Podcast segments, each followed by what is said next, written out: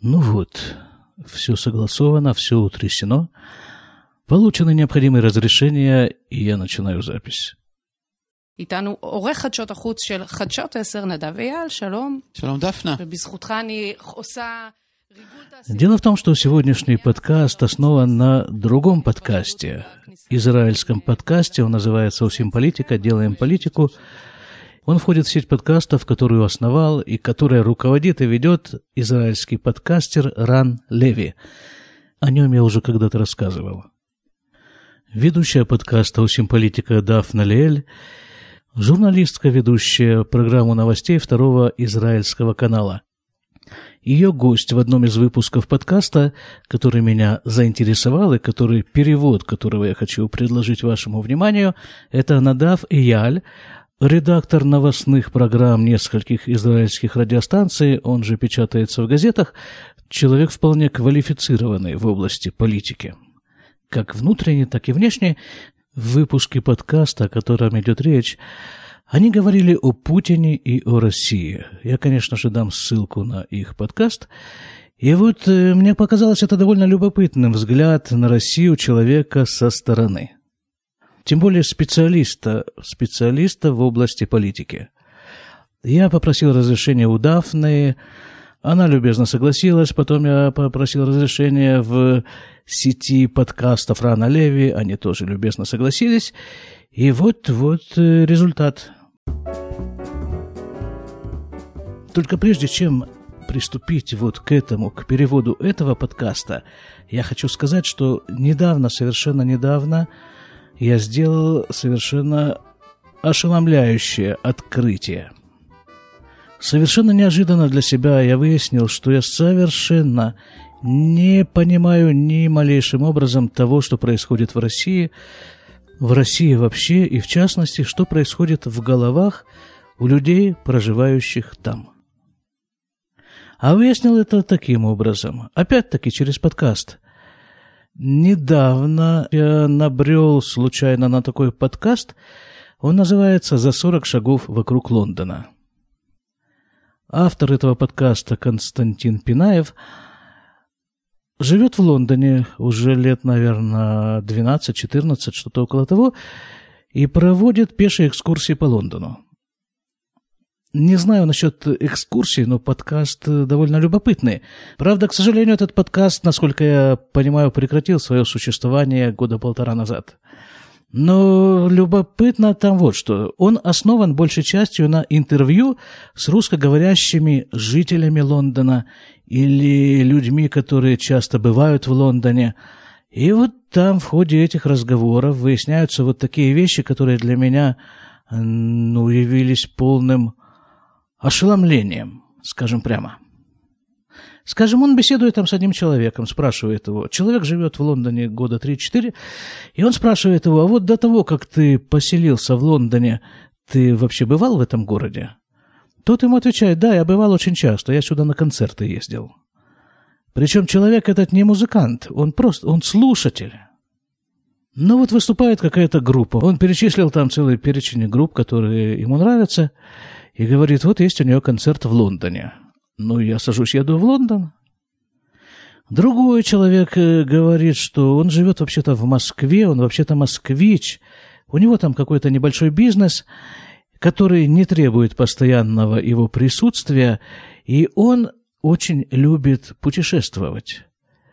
В конце недели он старается не сидеть дома. Вот там пару недель назад он был в Сингапуре, неделю назад он был там-то, вот там сейчас он в Лондоне. Вот. И вот, причем это все люди, не какие-то, не дай бог, олигархи там, что-то такое, э, вот такое бомбастическое, как говорят на иврите. Нет, это народ, насколько я понимаю, вполне заурядный, так можно сказать, средний класс России, если вообще существует такая категория. Вот таким образом они живут. И нужно сказать, что вот я понял, я все понял. Вот, допустим, у меня есть двоюродный брат. Ему сейчас лет, наверное, под 40, но я его последний раз видел, когда ему было, ну, года три. Так вот, для меня, когда всплывает э, так или иначе его имя, Параллельно с этим именем в голове всплывает картина вот этого трехлетнего очень симпатичного карапуза, смуглого в белой шапочке, который стоит посреди зеленой высокой травы. То, что у него сейчас уже свои дети, слава богу, там довольно большие, это ничего не меняет, потому что я его с тех пор не видел. Вот так примерно и с Россией. Я оттуда уехал 25 лет назад, и вот для меня Россия, я понимаю, конечно, что там произошли колоссальные изменения, изменилось практически все. Но вот для меня, видимо, все-таки Россия осталась вот той вот, вот она такая в таком вот замороженном состоянии, такой стоп-кадр на 25 лет. Она у меня осталась в голове такой же России образца 91 -го года.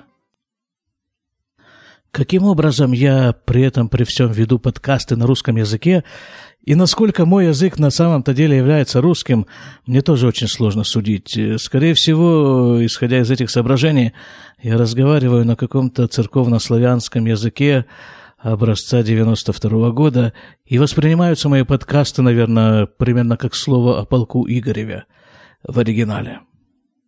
Но вам лучше судить, каким-то образом вы их все-таки слушаете. Так вот там, в том вот далеком 91-м э, году, вот поездка за границу, я жил в Красноярске, так вот поездка за границу, ну, воспринималась примерно как полет на Луну. Моей маме удалось съездить в Болгарию, и вот еще по какому-то большому при большому знакомству в Японию. Родители были вполне состоятельные по тем временам люди – но вот, э, вот, э, ну такая была жизнь. А другой жизни в России я просто не знаю. Я сам за свои 32 с половиной года проживания в России выехал из нее вот э, первый раз фактически. Да, вот это мой первый выезд за границу России, который вот растянулся на 25 лет. Ну хорошо, давайте, после всех этих предисловий, давайте приступим вот к этому самому подкасту, о котором я говорил. Итак, подкаст «Осим политика», ведущая подкаста Дафна Лиэль и ее гость Надав Эяль. Еще пару слов в добавлении. Почему я выбрал именно вот этот вот подкаст? Ведь информации о России довольно много – но мне показалась любопытной вот эта вот подача информации. Издалека. Ну, как бы со стороны заметнее. Опять же, большое видится на расстоянии. И еще, наверное, есть несколько поговорок. Вот как жизнь России, и в частности ее руководитель Путин, воспринимается издалека, из Израиля. Путин умеод меод במובן הזה, הוא בכלל מגיע מעולם הביון. Первое, что удивило участников подкаста, из чего они начали, это то, как Путин пришел к власти. Откуда он пришел? Поясняю. Вот израильский Кнессет, руководящий орган страны. Как туда попадают люди? Немалое количество людей находящихся в Кнессете, находятся там во многом благодаря тому, что их папы в свое время находились все в том же Кнессете. Ну, как бы по наследству. То есть за 70 лет существования государства Израиль сформировалась некая политическая элита. И вот люди из этой элиты попадают время от времени в Кнессет. Сформировалась армейская элита, скажем, Ицхак Рабин – Ариэль Шарон, Иуд Барак – это все люди, это премьер-министры, бывшие премьер-министры Израиля, которые попали в политику из армии. Армия – это весьма почитаемый в Израиле орган. Бенемин Натаньяу, который является премьер-министром Израиля сейчас, он не был каким-то выдающимся офицером. Его папа не был членом Кнессета, но он был профессором. Получается, что есть некая интеллектуальная элита, которая тоже поставляет своих представителей в Кнессет. Плюс к этому все эти разнообразные элиты в последние лет, наверное, 15 изрядно разбавлены нами, вот приехавшими из России. Но нас просто очень много. Нас настолько много, что мы продавили массой, продавили своих представителей в Кнессет, и там сейчас довольно много людей, родным языком которых является русский. Возьмем того же Дональда Трэмпа, тоже парень пришел не от Сахи. Я не поленился, просмотрел биографии некоторых премьер-министров России. И вот нужно сказать, что все они проделали вот такой вот путь. Папа кого-то из них был мастером на заводе, там еще какие-то из такой рабочей среды, из каких-то вот таких вот низов они добрались до поста руководителя государства. Но исключение в некотором роде Путина заключается в том, что он попал туда из КГБ. По мнению ведущих подкаста, этот орган в России пользуется заслуженным неуважением всех слоев населения, включая политические слои. И это по-своему удивительно, что именно представитель КГБ стал главой государства. Хотя он не одинок, ведь Андропов тоже пришел Туда же, на тот же стульчик из КГБ. И что еще более удивительно, что Путин использует методики, разработанные в КГБ, в процессах управления Россией и взаимоотношениях с другими государствами и с главами других государств. Может быть, поэтому он общепризнанно является одним из самых сильных политиков, человек года, и там еще какие-то эпитеты у него есть вот такие вот. Вот, оказывается, чего человечеству нужно. Кагибистских методов решения проблем. Ну, это уже от меня. Ребята, я, я извиняюсь, я жутко извиняюсь. Мне не всегда удастся сдержаться и не давать свои комментарии к тому, что было сказано в этом подкасте. Я просто постараюсь, очень постараюсь их разделять, говорить, что вот это вот из подкаста, а вот это мое. Продолжу пересказ подкаста. מה שמאוד מקדם את פוטין זה תחושת חוסר הסדר. מבחינת האזרחים הרוסים המדינה התפרקה. לא רק שאין מספיק אוכל, אלא קרן המטבע... По мнению Надава Эяль, Фактор, который изрядно способствовал приходу Путина к власти, это обстановка в России того времени, да, собственно, и сейчас тоже. Вот в то время, когда это все случилось в 90, в 90-х годах, когда закончил свое существование СССР, все вдруг начало разваливаться. Экономика. В России возникла невиданная до того времени безработица. Вдруг выяснилось, что Россия многонациональна, и на почве многонациональности происходили теракты, Почва под рядовым жителям России покачнулась, возникла неуверенность. Ведь я помню, вот я уехал еще до того, до того, как все это началось, я уехал почти в советские времена. Когда все было, вообще вопросов никаких не возникало. Все было совершенно стабильно, мы жили в лучшей в мире стране, в самой богатой в мире стране СССР, и э, все несчастные, которым не повезло жить в СССР, жутко нам завидовали – не возникало вопроса вообще о, о какой-то неуверенности, какой-то неустойчивости, какой-то... Это все там, за границей. У них хозяйство не плановое. У нас-то все нормально. Но в магазинах ничего нет. Ну, с кем не бывает. На то они и магазины, чтоб туда в конце месяца ходить. А тем более в конце года. А зато вдруг, если сыр завезли, это ж какая радость. Так, вот это было все уже мое, да, вот, э, вот тут вот остановимся.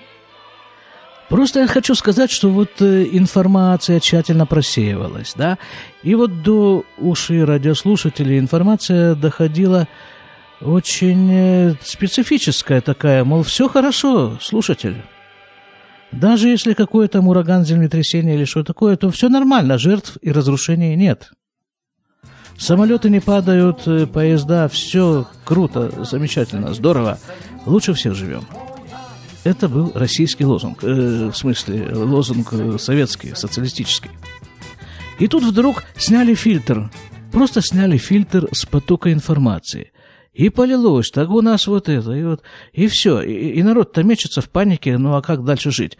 И на этом фоне появляется вот Путин.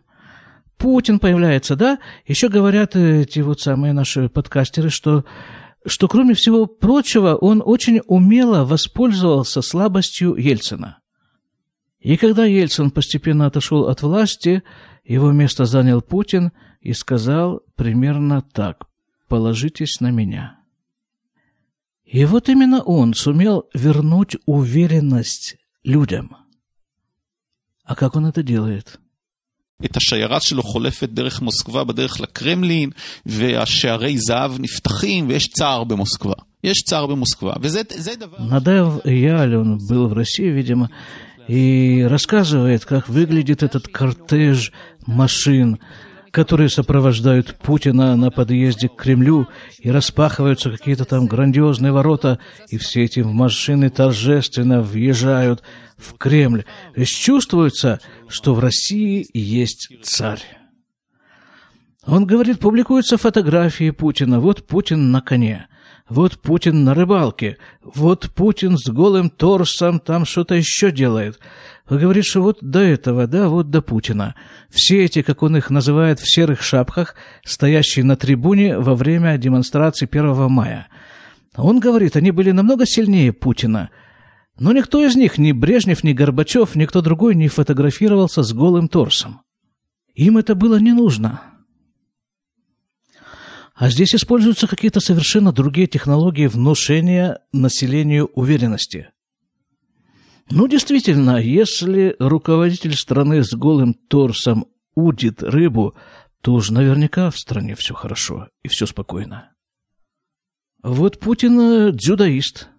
Хотя, говорит Надавьяль, никто никогда не видел, как э, Путин участвует в настоящей реальной схватке – он все в основном занимается наставнической работой. Вот он показывает, как надо.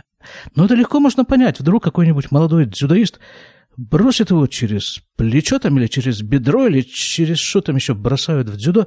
Вот первое лицо страны бросит э, через это вот все прямо лицом об татами. Как-то неоднозначная ситуация получится.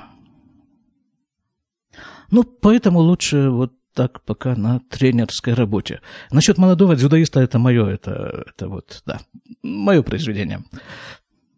Да, я все пытаюсь разделить, где тут мое, а где тут ихние. Теперь давайте, э, давайте вернемся к ихнему. כל כמה שנים בוחרת גל כזה, נכון? זה עכשיו סוריה, אנחנו סוריה. אוקראינה, חצי האי קרים, צפון אוסטיה וגיאורגיה. המלחמה בצ'צ'ניה. Значит, говорят они так. Какие средства используются для укрепления уверенности жителей России в президенте, в своей стране, в завтрашнем дне и вот во всех этих полезных вещах? Одно из используемых средств – это война. Каждые несколько лет, говорит Надав Яль, Путин развязывает очередную войну. Чеченская война, Украинская война, война в Сирии. Ни одну из этих войн Владимир Путин не заканчивает. Потому что наступает необходимость развязывать следующую войну. Но ведь это понятно, да, это очень просто, очень понятно. Раз э, страна воюет, значит, она сильная. А как еще? Вообще он такой дал пример. Этот Надавияль говорит, Путин, он как Берион. Это в переводе, ну, такой бугай, наверное, такой, здоровяк такой, не очень хорошо воспитанный. Он говорит так, его вообще-то никто не хочет приглашать на вечеринку. Но если его не пригласить, то он придет сам и э, устроит из этой вечеринки такое, что всем станет кисло. Поэтому все его приглашают, мол, да, заходи. Дальше в подкасте говорится, что в российских СМИ не услышишь какой-то планомерной критики в адрес президента, не услышишь, не увидишь. Да и те какие-то немногочисленные акции протеста против его правления выглядят, э, ну, так сказать, не очень убедительно. Я от себя добавлю, что, на мой взгляд, все эти акции протеста, которые там проходят, надоело или что там еще такое было, они выглядят так, как будто они спланированы и проводятся с, под контролем Путина. Ну, должна же быть какая-то видимость протеста. Вот э, эта видимость и и предоставляется народу. Коснулись они в подкасте и темы устранения неугодных. עכשיו, האנשים האלה נרצחים כל הזמן. הם нирцахим בכל מקום. ליטבינינקו נרצח, ורבים אחרים נרצחים. То там вдруг э, кто-то в катастрофу попадет, то там кто-то кого-то пристрелят. Якобы какие-то бандиты, которых вроде бы нашли, а оказались не те. То вот там еще что-то, инфаркты у людей случаются. Ну, всякое вот это. Так и спрашивает Дафна, ведущая подкаста, спрашивает, спрашивает Надава и Яля, а как вообще вот к этим э, случаям, к этим ситуациям относится гражданин России, средний, средний гражданин России? Ответ Надава звучит так. Да замечает, конечно, средний гражданин России все эти случаи, но по большому счету ему это безразлично. Но ведь бывают, говорит, успокаивая себя, такой средний гражданин России, бывают ведь такие случаи, вот автодорожные катастрофы, инфаркты бывают у людей там, и бандиты тоже у нас еще есть пока. Ну, бывает, ну, и вообще, говорит средний гражданин России, что для того, чтобы управлять, иногда нужно нажать. Ну, это как бы такая, на мой взгляд, расплата за уверенность, за не уверенность, ощущение уверенности, точнее так – в завтрашнем дне. Еще одна из тем, которые проходят, э, проходят таким лейтмотивом через этот подкаст, это вот такая. Вот российская экономика, даже не сама экономика как таковая, а Надав говорит, что Россия представляет собой ужасный провал. Зот Русия. ורוסיה היא כישלון נורא. תראי, זה לא דבר... Кишалон нора. Провал это вот э, как на экзамене, да? Когда шел, вроде готовился или не готовился, но провалился на экзамене. Так вот Россия, он говорит, вот этот вот ужасный провал. Почему? Потому что, говорит, это интеллигентнейший народ. Это народ с глубоко развитыми техническими традициями. Эта страна победила во Второй мировой войне. Страна, которая первая запустила в космос спутник, космонавта, в которой есть разработки, наработки, технологии есть. Были? Были. В конце концов, страна с богатейшими природными ресурсами, чего там только нет. С одной стороны, есть ресурсы, есть сырье. С другой стороны, есть мозги для того, чтобы это сырье использовать. Что в итоге? В итоге природные ресурсы утекают за границу России, и параллельным ходом туда же за границу утекают мозги, и вот там-то, за границей России, они между собой и встречаются. И результат вот этой встречи возвращается обратно в Россию в виде товаров, которые россияне покупают и пользуются. Почтовый пакуется груз, мой адрес не дом и не улица, мой адрес Советский Союз. Мой... В доказательство этого Надав спрашивает у слушателей, вот скажите, у вас дома есть хоть один предмет, произведенный в России? Он говорит, единственное, что у вас может быть дома из произведенного в России, это матрешка, хотя я лично э, думаю, что и матрешки тоже производятся в Китае. Так вот, он говорит, это может быть либо матрешка, либо трофейное оружие, отнятое у арабов в ходе войны 67 или 73 года. Есть какой-нибудь российский бренд?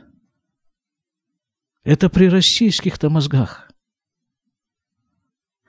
Я пошел еще дальше на Дава, связался со своими родственниками, которые живут в России, и спросил, а у вас дома есть что-нибудь? Вот у вас, у людей, живущих в России, есть дома что-нибудь, произведенное в России?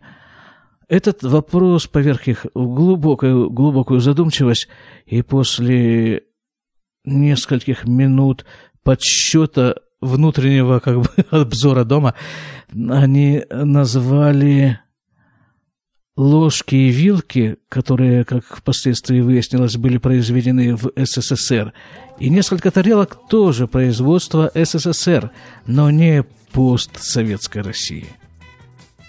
Россия, говорит Надав, поставляет за границу нефть, бриллианты и оружие. Все. Еще некоторые данные, скорее, статистического характера были приведены в этом подкасте. Я вам скажу, я их не проверял. За что купил, зато продаю. Вот он говорит, что примерно в трети случаев жители России умирают, погибают от причин, так или иначе связанных с алкоголем. Больше людей умирает, чем рождается – говорит, что для того, чтобы сохранялся естественный прирост населения, рождаемость должна быть 2 и одна десятая или две и три десятых, я уже точно не помню. В России это 1,7. Это проблема большинства развитых стран – низкая рождаемость, но в отличие от э, них в России просто очень много людей умирают. Средняя продолжительность жизни мужчины в России, по данным Надава, составляет 64 года. В Израиле, для сравнения, 80 с лишним лет.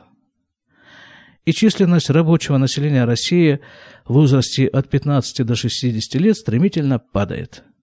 И вот это очень, очень неудачный показатель. Расходы на медицину, говорит, настолько мизерные в расчете на душу населения, что на такие деньги ни, ни душу населения, ни вцепившееся в нее тело вылечить невозможно, в принципе. То есть, исходя из того, что говорит Надав, экономика России стремительно катится, катится, и катится, что происходит с рублем, не мне вам рассказывать. А что же на этом фоне Путин? אנחנו לא יודעים כמה פוטין שווה. ביל בראודר, שהוא משקיע אגדי ברוסיה ושונא את פוטין, יש לו אינטרס נגד פוטין, מעריך את זה בכ-200 מיליארד דולר. Путин, говорят участники подкаста, по данным международных каких-то там организаций, является то ли самым богатым человеком в мире, то ли одним из самых богатых людей в мире. Его состояние, по данным все тех же структур, оценивается то ли в 100 миллиардов долларов, то ли в 200 миллиардов долларов. Ну вот что-то такое, хотя какая между ними разница, я не понимаю. Между 100 и 200 миллионами долларов, а миллиардами, извините. Я понимаю, конечно, что неприлично совершенно заглядывать в карман другому человеку и считать в нем деньги, но если этот человек является премьер-министром страны, то это не только прилично, это, по-моему, и законно. Вот смотрите, да, вот, пускай даже возьмем по минимуму, минимум в 100 миллиардов долларов. Взяли, да? Хорошо, а вот теперь вопрос, откуда? Если бы такие деньги обнаружились в кармане Дональда Трампа, то не возникало бы особых вопросов. А вот когда такие деньги обнаруживаются у бывшего офицера КГБ, даже если он был одним из, скажем, высших офицеров КГБ, и даже с учетом президентской вот этой самой зарплаты, даже откладывая рублик к рублику с каждой зарплаты, экономя каждую копейку – до вот этих вот миллиардов э, вряд ли удастся дотянуть. Откуда деньжище? Из леса вестимо. Ну, понятно. Вот и Надаву и Яль тоже понятно, говорит, отстегивают. А какие варианты? Те граждане России, говорит Надав, которые скопили некий капитал – вкладывают его в недвижимость за границей России и ждут, когда это все рухнет окончательно. Поверьте мне, очень сильно не хочется быть каким-то таким плохим пророком, но, ну вот э, так. Теперь, в заключение, еще несколько моих рассуждений. Вот я так подумал что хорошо как бы и так довольно привычно набрать побольше воздуху в легкие и крикнуть, все-таки немножко оглядываясь по сторонам, крикнуть что-нибудь вроде «Путин плохой!» А потом, немножко подумав, сказать «Ой, так и Брежнев тоже как бы не очень». А потом, что-то вспомнив, добавить, так вот и Ленин, как бы и Сталин тоже были так себе. А, сказать, наверное, это социализм. Точно, это социализм. Это нас всех подкосил проклятый социализм. Но, ребята, так э, с вашего позволения в эту же компанию без особого труда можно добавить и Петра Первого, воспеваемого и прославляемого в учебниках истории КПСС, или в каких-то учебниках истории, я уже не помню, я его учил о нем в школе. Насколько я помню, Ленинград был построен Петром Первым на костях крепостных крестьян. И вообще это излюбленный строительный материал России. На костях заключенных ГУЛАГа было построено много всего. На тех же самых костях была выиграна Великая Отечественная война. В эту же компанию самодержцев легко укладывается Иван Грозный – все эти ребята прилежно тянут всю ту же самую линию партии и правительства. И получается такая картина, что во главе России просто не может быть другой человек. Либо Иван Грозный, либо Владимир Ленин. И все последующие. Вот э, эти участники подкаста и говорят, что что вы хотите от э, граждан России – они с XII века живут под царем. Хорошо, после революции появились коммунистические цари, что ничуть не изменило суть дела. Вот я и говорю, что Владимир Путин, по сути, ведь это не только человек, это функция – не было бы его, был бы кто-то другой, который бы делал точно то же самое, но, может быть, с какими-то своими вариациями. Владимир Путин, по-моему, это продукт того места, в котором проживают большинство моих слушателей. И по-другому там быть не может.